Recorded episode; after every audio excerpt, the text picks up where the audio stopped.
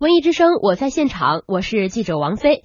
今年的六一儿童节正好是中国儿童艺术剧院建院六十周年。昨天呢，儿艺召开了建院庆祝大会，在现场，文化部部长骆树刚宣读了国务院副总理刘延东同志的批示。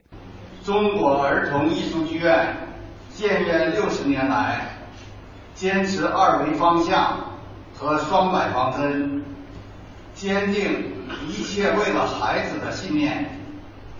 创作上演了大批儿童剧经典作品，陪伴了一代代少年儿童健康快乐成长，对弘扬中华优秀文化、促进中外人文交流发挥了积极。批示当中提到，少年儿童是祖国的未来。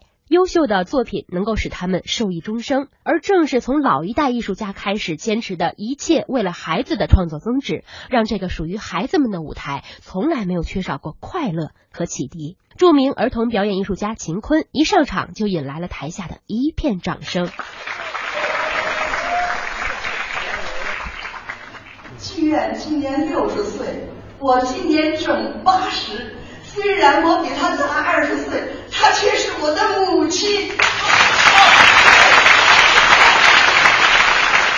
接下来，老人开始回忆起这六十年的点点滴滴，直到旁边的工作人员提示老人时间有点紧张。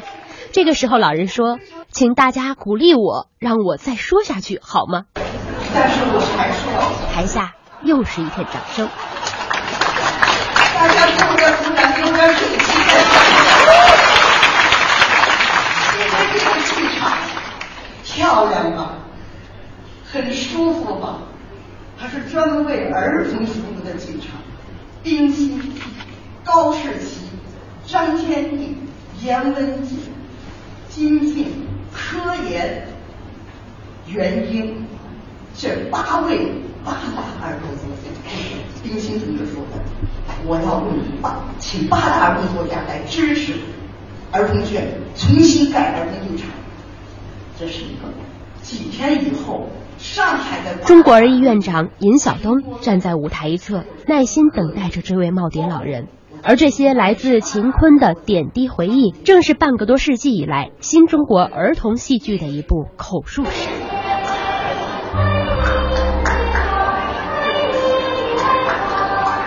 文艺之声记者王菲，北京报道。